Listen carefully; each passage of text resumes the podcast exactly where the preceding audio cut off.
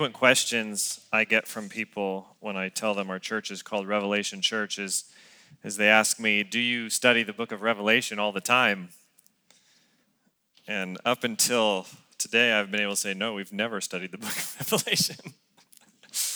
Uh, we are, uh, and I'll get into it in a minute, but we're, we're starting a, a short series for the next seven weeks in some specific sections of the book of Revelation. So if you don't have a Bible with you, grab one, one of the Pew Bibles in front of you. We're going to be on page 1089 in that uh, Bible. Revelation chapter 1.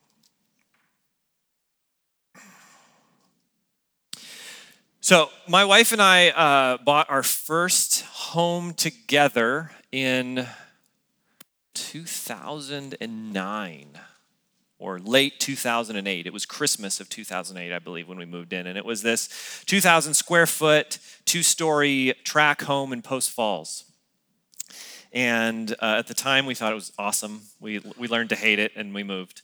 But at the time, it was great. It was on this in this this this uh, track neighborhood, and we had this tiny little 0.1 acre lot. And uh, I was into mid-century modern design, and you you know when you buy a track home, you, they typically do the front yard for you, and the backyard is just like dirt, and you get to do what you want with it. And so I sketched out this like concrete landscape in our backyard with all of these like concrete squares all lined up in a row and a big patio and a retaining wall and all this rock and trees and stuff. And when we got it done, I had a patch of grass smaller than this stage in my backyard.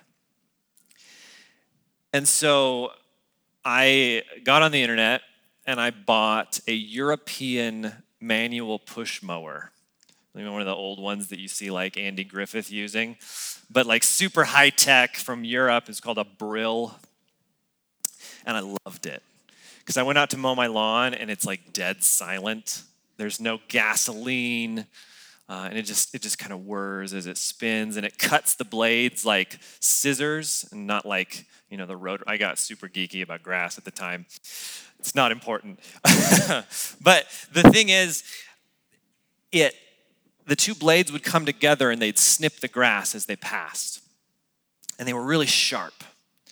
But every so often, every season or so, because you know you'd run over rocks and, and random children's toys and, and things, it, it would come out of alignment. And so you had to get a couple tools out and this little gauge that it came with and, and realign the blades so that they would cut sharply. And I feel like as followers of Jesus, that is often our story. We, we're doing well, everything is going great, but every so often we're just a little bit out of alignment. We need to just take a little bit of time, get out some tools, and reconfigure our souls to work correctly. The season of Lent starts this Wednesday. This is a uh, part of the church calendar that the Christians have practiced for thousands of years. Um, we have evidence that the early church practiced this season prior to Easter. It was officially like made um, uh, uh, canonical, I guess, in at the Council of Nicaea in 325. So pretty early on in Christian history, Christian and they said we want to celebrate this season called Lent. And if you're unfamiliar with Lent, Lent is the 40 days before Easter, and it's um, it uses the number 40 because in the Bible, 40 days are often days that are trial or testing or preparation. Jesus was in the wilderness being tempted for 40 days and there's many other instances in the Bible where 40 days are used to communicate testing and trial and and Lent is intended to be a time of repentance. Repentance means turning away from other things and turning back to Jesus. It's meant to be a time of meditation, of giving careful thought to who Christ is. And as a season, it, it precipitates Easter because Easter is this time where we, we celebrate the cross, we celebrate the resurrection of Christ. We do so joyously. And Lent is designed to prepare our hearts, to realign our souls for that season. And some of you may have a lot of history with Lent. You've celebrated Lent, you're excited about the season. Others of you may be going like, I've never done this before. Is this a Catholic thing? Why would we do this? Can't we can't we repent and meditate on Christ any time of the year? And yeah, you can. But that's kind of like saying like why do we give gifts at Christmas. We could give gifts any time of the year. Well, it's it's set aside. It's it's a special time to do that. And as a as a season in the church, the Lenten season focuses on it's, it's got two priorities. And the first priority is fasting. And everybody's like, "Oh, I'm out. I'm out. Fasting, not doing that." But fasting is a really beautiful discipline for the church, and it's one that we don't often practice because uh, maybe it's scary, maybe it seems weird. Fasting typically has to do with food. So during the Lenten season, a lot of people give up um, maybe meat or sugar or uh, caffeine or alcohol or some other food that's a big part of their lives. You don't have to give up food. Maybe um, it's become uh, almost necessary to consider social media as an option to give up during Lent reading a book about how we're all addicted to social media and it's killing us this week. And um, one of the statistics from the book was the average adult touches their phone 2,000 times a day.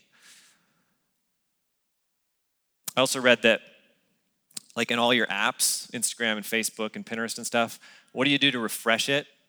You, you pull it down and then you let go, and then a little thing spins and you get new pictures. You know why? because that's how slot machines work. And the designers of the early apps said, you know, we've got this really addictive behavior. You pull the lever down, you let it go, the wheels spin, and new pictures come up. Let's make our apps do that so that we can suck people in. And, and I know for a lot of us, our phone and our social media accounts and all of that is, has a grip on our hearts. Maybe that's something that you consider saying, I'm going to set that aside. I'm going to delete Instagram from my phone for Lent. Because fasting, whatever it looks like, does a few different things. It, it gives us reliance on the holy spirit because we're gonna we're gonna want to reach for that thing uh, reach for the phone or or have a glass of wine or or, or, or, or a candy bar or whatever it is that we've decided we're gonna set aside and it gives us an opportunity to go no i don't need that. I have christ in me. He is my sufficiency. It's also removal of distractions. Oftentimes, the things that we um, spend a lot of our time with, we don't need to spend as much time in. And when we give them up for Lent, we have more time to focus on things that are greater.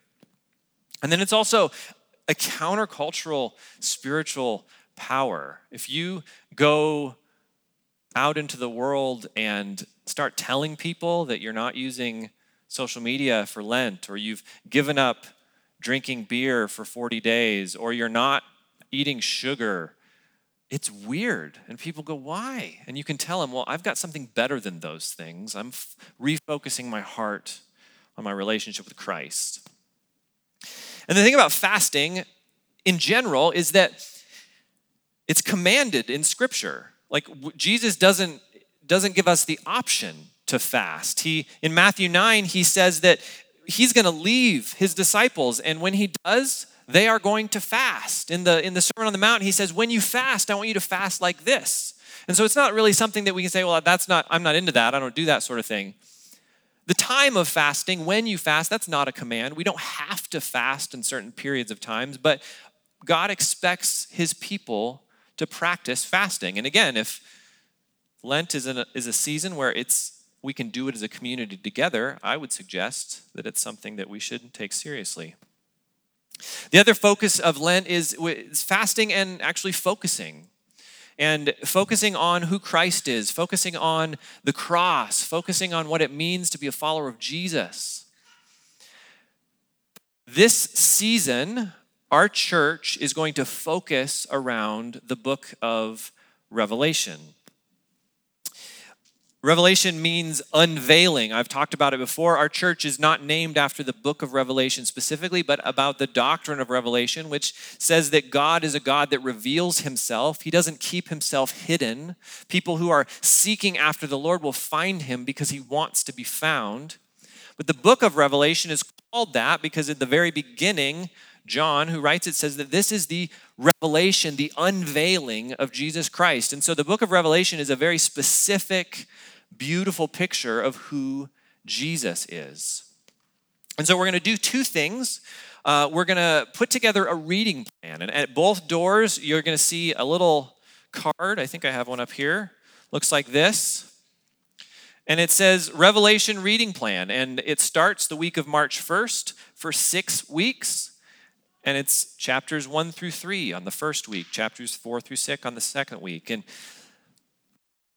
if you follow the reading plan through the six weeks of Lent, you'll get through the whole book of Revelation. And on the back side, it says some, it'll give you some tips about what to look for as you read. The other thing that we're doing is we're going to have a sermon series starting today.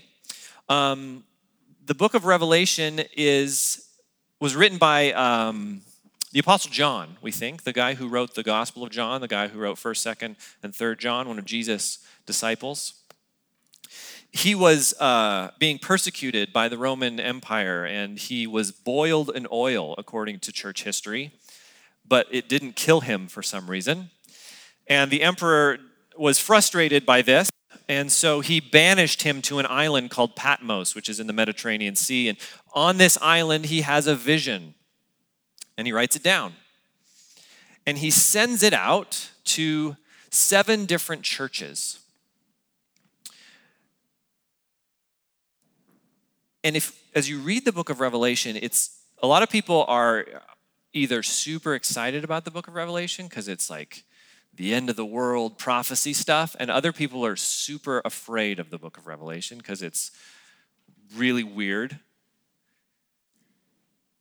But as you read it, you're going to see that there's a lot of numbers in the book. Numbers are a big deal to John. You're going to you're going to read about the number 4 and the number 7, the number 10, the number 12, the number 40. One of the numbers in the book, 7, if you read through, you're going to find the word blessing or blessed, uh, or oh, how happy is how you could translate it. And John's, John writes this down seven times in the book of Revelation. There are seven blessings in the book of Revelation. And, and I think, I don't think that's a coincidence. I think because he's so excited about the number seven, um, the number seven stands for completeness in the Bible. So there's seven blessings in the book of Revelation. So starting today on Sunday mornings when we gather, we're going to go through each one of those blessings every week until Easter.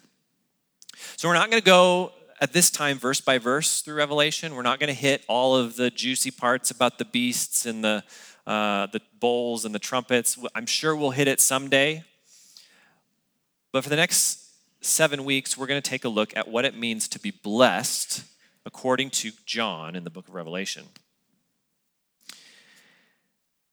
And as we read through these blessings, they're they're often counterintuitive, just like Jesus' blessings in the Sermon on the Mount when he says, Blessed are the poor. And you're like, Really? Are you sure, Jesus? The poor? Are they really blessed? A lot of John's blessings in Revelation, you'd think, like, I don't know if that's true, John. That seems a little backwards. And we're gonna, we're gonna wrestle with how counterintuitive some of these blessings are. So this morning, we're gonna hit the very first blessing. It's in the very beginning of the book verses 1 through 3. The revelation of Jesus Christ that God gave him to show his servants what must soon take place. He made it known by sending his angel to his servant John, who testified to the word of God and to the testimony of Jesus Christ, whatever he saw. Blessed is the one who reads aloud the words of this prophecy, and blessed are those who hear the words of this prophecy and keep what is written in it, because the time is near. So, this blessing talks about three different kinds of people First of all, the one that reads. See, very few people in the first century had any books. There's no, there's no written documents that everyone has access to. The printing press won't be invented for 1400 years. If you want a copy of a book, you have to write it out by hand. And so John writes down all 22 chapters of Revelation with an ink pen on a piece of papyrus. And then either he or someone associated with him copies it seven times and sends a copy to each one of the churches that it's addressed to. And that's the only copy that you get. That's the only, your church has a copy of the letter. And, and someone arrives with this copy and says, I have a letter from John on Patmos. And the church gathers together, and the one typically that delivered the letter would stand up and they would read it. And so John says, Blessed one that reads it out loud to the congregation. I would encourage you as you read through the book of Revelation this month to read it out loud. Read it with your family, read it with your community group. And, and, and stand up and be like, I want to read it out loud because I want the blessing. But I think it, it, it points to another blessing, which is we don't have that problem, right? Like we we have this text. We have Bibles upon Bibles. We have phones with Bibles and translations, and we have access to the Greek and Hebrew if we want to figure out how to read that. We have so much access to the Word of God, and, and it's a reminder that, that early Christians didn't. It was a beautiful, precious thing for them to have a single copy of a letter from an apostle. And we have all of it in our pockets. The second blessing is to the one who hears, the one who listens to the book. And, and I, think this is a reminder that we should be interacting with this book. Um, and again, like I said, some of us are super excited about the book of Revelation, others of us maybe are afraid of the book of Revelation. But it's an incredibly beautiful and important part of Scripture. Richard Bauckham writes Revelation is not only one of the finest literary works in the New Testament, but also one of the greatest theological achievements of early Christianity. And I think it's important that we understand the book of Revelation as a piece of literature and art. Bruce Metzger says Revelation is unique in the Bible in appealing primarily to our imagination. Not, however, a freewheeling imagination, but a disciplined imagination. So we read, we read books like the Psalms, and we understand that they're, they're written to appeal to our emotions. And we can connect with David crying out to God in the Psalms through our emotions. We read a book like Deuteronomy or Exodus, and we see that it's law. And we can connect with the commands of God through our will, and we can go, I, I understand this and I want to obey it. We read a book like Romans, and we, we see Paul making detailed precise arguments, and we can connect with that book with our intellect and follow along with the logic. But Metzger says that revelation is meant to connect to our imaginations. It's, meant, it's meant to spark images in our minds. And I like to think of it like this if when, when you open the newspaper or, or flick through Facebook and you see a cartoon and there's a donkey and an elephant and they're doing something, we know immediately what that cartoon's about. It's about Democrats and Republicans. Because those are the symbols that our culture has adopted for those particular worldviews. And it, it doesn't, as much as the Republicans might want to make the donkey represent Democrats in a real way, that's not what it's about. Republicans aren't somehow trunk like or big with ear like that doesn't matter. It's it's not the details of the symbol it's the symbol itself. And we we learn how to interpret the symbols to see the meaning behind them. Revelation is filled with symbols john pulls symbols from all over the old testament hundreds of scriptural allusions from isaiah and jeremiah and ezekiel and daniel and Revelation draws us in in the way that any art does. The way you engage with art, you have to shift your mind a little bit. Think about um, Don McLean's song American Pie, for any of you that are familiar with it. It's about a plane crash that some rock stars died in, but it never really says that. talks about all these other things. Van Gogh's Starry Night is about how the institutional church in his day had lost the gospel and how he was grieving the fact that he couldn't find Christ in the congregation, but he instead found it alive. He found the Spirit alive in the homes of the people of the villages surrounding the church. But he doesn't say that, he doesn't write that down, he paints a picture. Tolkien's Lord of the Rings has all of these images of bravery and mercy and justice and love. But it's not an essay, it's an epic fantasy. And so deep down, we know that we're engaging with art and we are called to see something behind it. And Revelation is designed that way. Revelation is designed to be engaged with in our imaginations. So the one who reads is blessed, the one who hears is blessed. And then he says, the one who obeys. I think this is super important, and it's going to be important for us as we read through the book through the season of Lent. Revelation is not only a book that predicts the future, it does definitely talk about future events, but it's not like a sports almanac that Marty McFly got his hands on, like a newspaper from times that haven't come yet. It's like if, if I took a copy of the Coeur d'Alene Press and I gave it to you and said, obey this.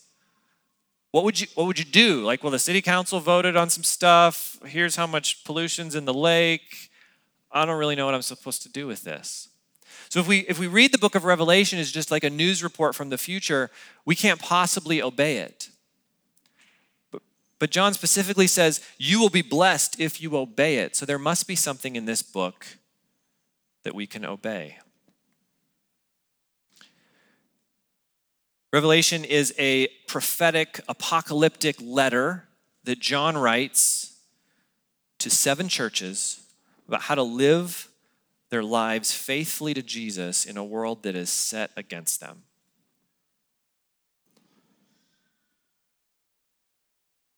So, what is this book about? I want to I want to focus us on four different things. And if you get one of the handouts, the four things that this book is about is on the backside. And as you read Revelation, the first thing I want us to notice is that this book is about Jesus. It's, it's easy to forget that when you want to you want to talk about the mark of the beast and 666 and the antichrist and the new world order and all of these things. This book is about Jesus. So this in the first sentence of the book it says it's the revelation of Jesus. Jesus is on every page of the book. And he's alternatively shown to be this all powerful, mighty God. And he's also shown to be a slaughtered lamb. And these two images of Jesus are never shown in conflict with one another. They're both, they're both praised in unison. Jesus is both of these things. Jesus is the conquering king, and the way he conquers is through his death and through his word. Jesus is the active personality in the book of Revelation. He's either doing the actions or he's delegating the actions to others. And so, as you read the book of Revelation, ask yourself the question what does this tell me about Jesus? The second thing that I want us to focus on in the book of Revelation is the witness of the church and the nonviolent resistance of God's people to the world. God's people are constantly pictured throughout the book of Revelation, and they're pictured standing against the religious and economic practices of the world system that they find themselves in. And spoiler alert, they usually die because of it. They stand up against the powers of darkness, and it ends in their own death.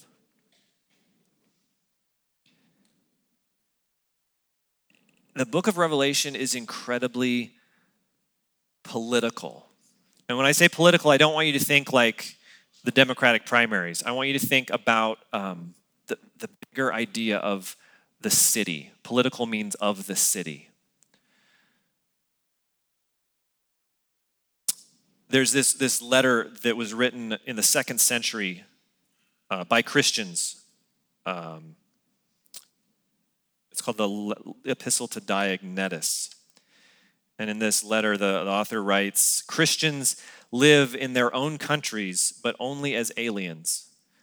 They have a share in everything as citizens, but endure everything as foreigners. Every foreign land is their fatherland, and yet for them, every fatherland is a foreign land. The book of Revelation pictures the people of God as citizens, but also exiles from the world around them. And everything about the, the culture that they exist in is moving them in a direction that they have to resist.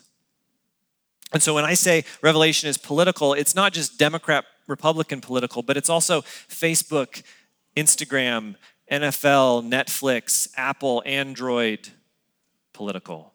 There's all of these things in our culture that are pushing us a certain way that we sit ourselves down in this river and we just let it go. And the book of Revelation is about the people of God deciding, no, we're not going to just go with the flow of the river, we're going to stand against it. Even the in uh, when the mark of the beast comes up and everybody's super excited about what's the mark of the beast it's technology for commerce. It's here's get this thing so that you can buy and sell. It's stuff that it just it just flows out of the world that the people live in. Well that makes sense. Why just we'll just do this thing? And and the people of god just have this this idea that no no, maybe we should not do that. Maybe we should be different. Maybe we should choose a different path. And it ends up making them enemies of the culture. In Revelation 18, the people of God are called to come out of, of Babylon. Babylon is the name given to the world culture. Come out of Babylon. And so the question is will the people of God follow the beast? Follow the culture, follow the world? Or will we follow the Lamb? Will we follow Christ? And so the second question to ask is how does Revelation speak to our view of culture? Are we just people that blindly accept whatever the next new thing is? Or do we ask the question, how, how am I supposed to walk as a follower of Christ in the midst of all of these things that are being presented to me? The third thing to look out for in the book of Revelation is worship. Over and over and over again, angels and people tell God and Jesus, You are worthy. You are worthy. Worship is about presence. John finds himself in his visions in the heavenly temple, in the presence of God. And I'd like you to think of worship as this the idea of, of loving someone greater than yourself. Being near to God is the goal of worship. And revelation is, is a sensory experience of the presence of God.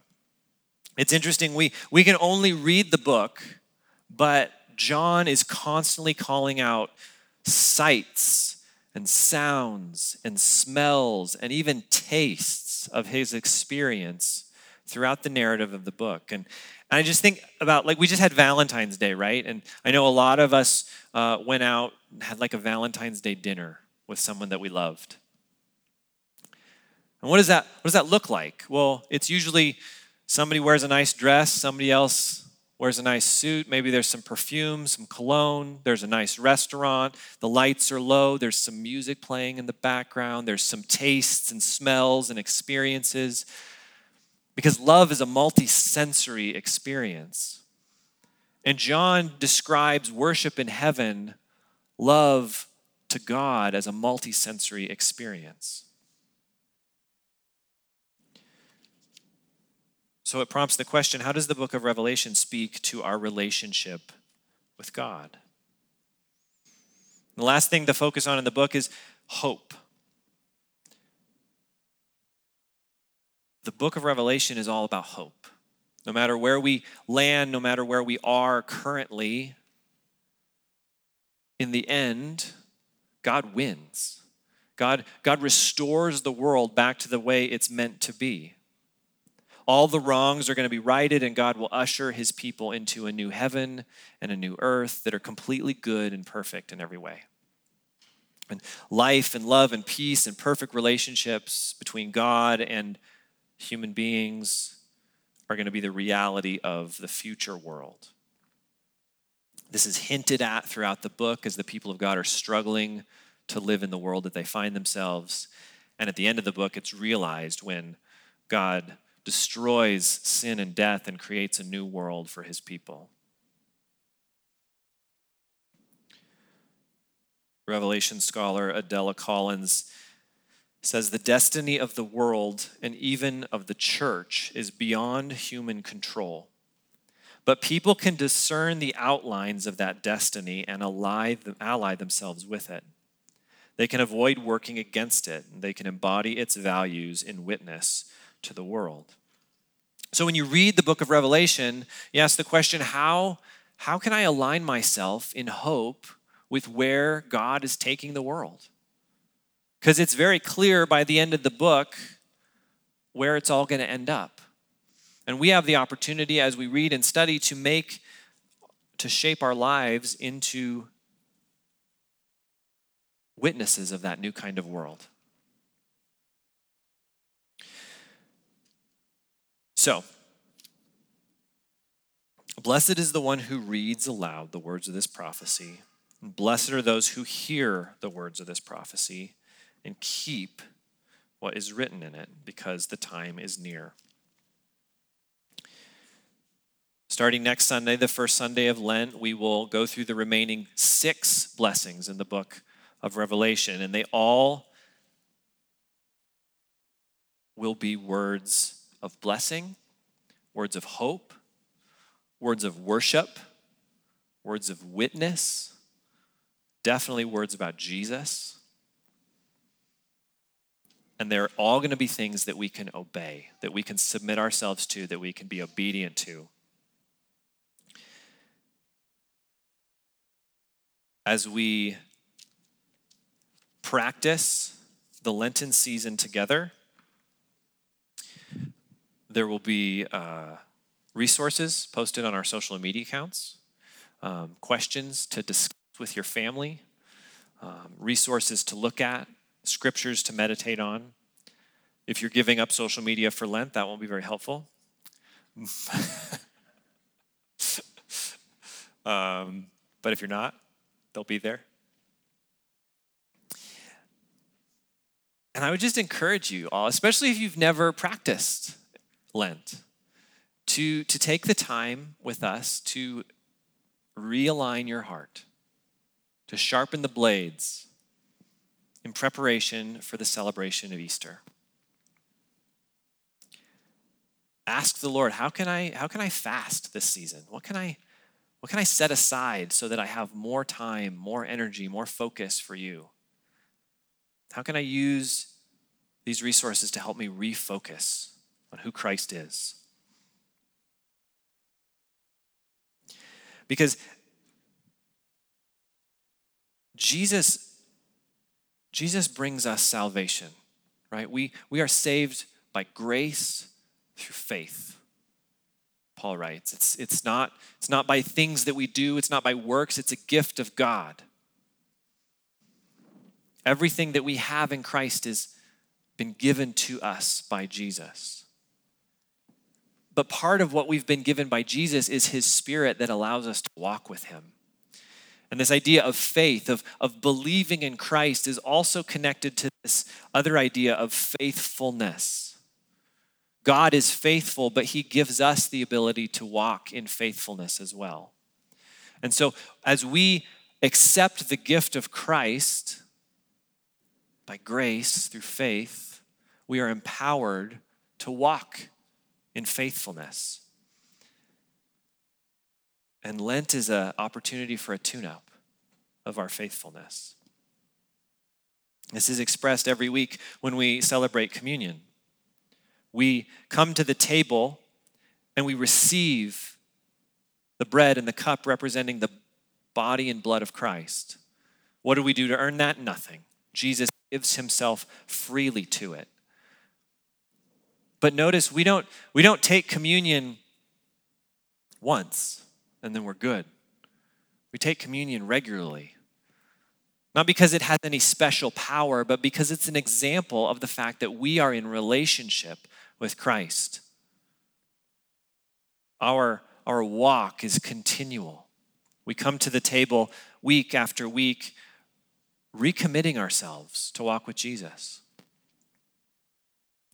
And the very fact that Jesus died on the cross and rose from the dead gives us the power and the ability to walk in faithful covenant with Him. So, like I said, Lent starts on Wednesday. So, you got a few more days to do whatever it is you're going to stop doing.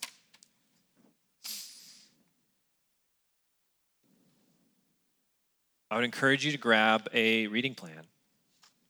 Read Revelation. Give up something and fast for Lent. Take time and these tools to realign your heart, realign your spiritual life to Jesus. And if you're if you're not a Christian, if you're if you're if maybe you maybe you thought you were a Christian or you used to be a Christian or you're not sure if you're a Christian, or maybe you've never even thought about it. I would say this is a perfect time to explore that in the community of God's people. Ask questions. Read Revelation. Learn about Jesus and see if you hear the Spirit of God speak to you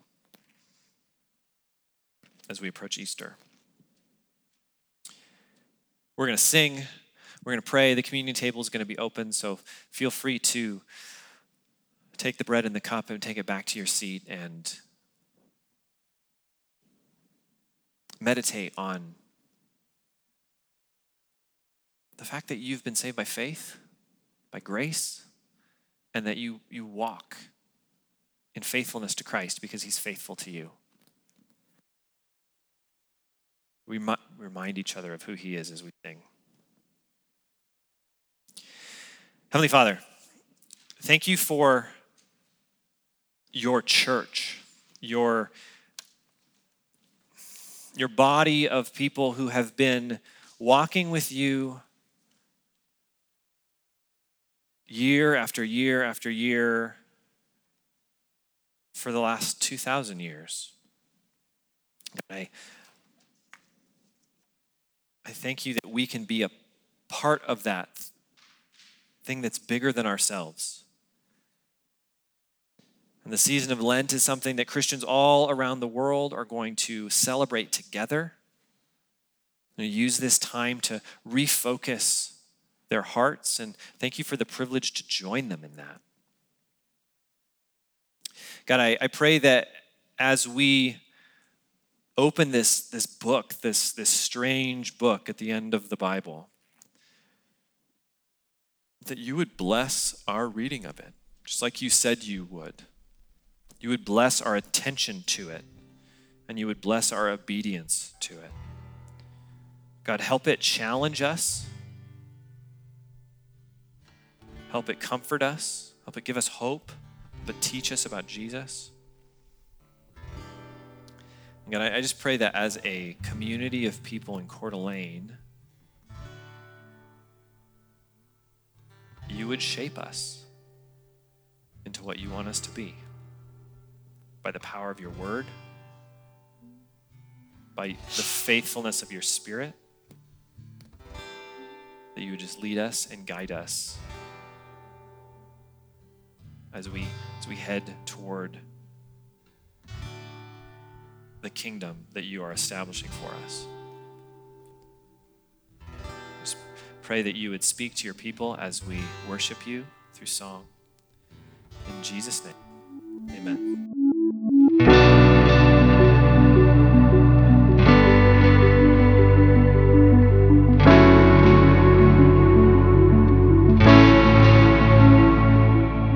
You've been listening to the Revelation Church Coeur d'Alene podcast. Learn more about Revelation Church at revelationcda.com.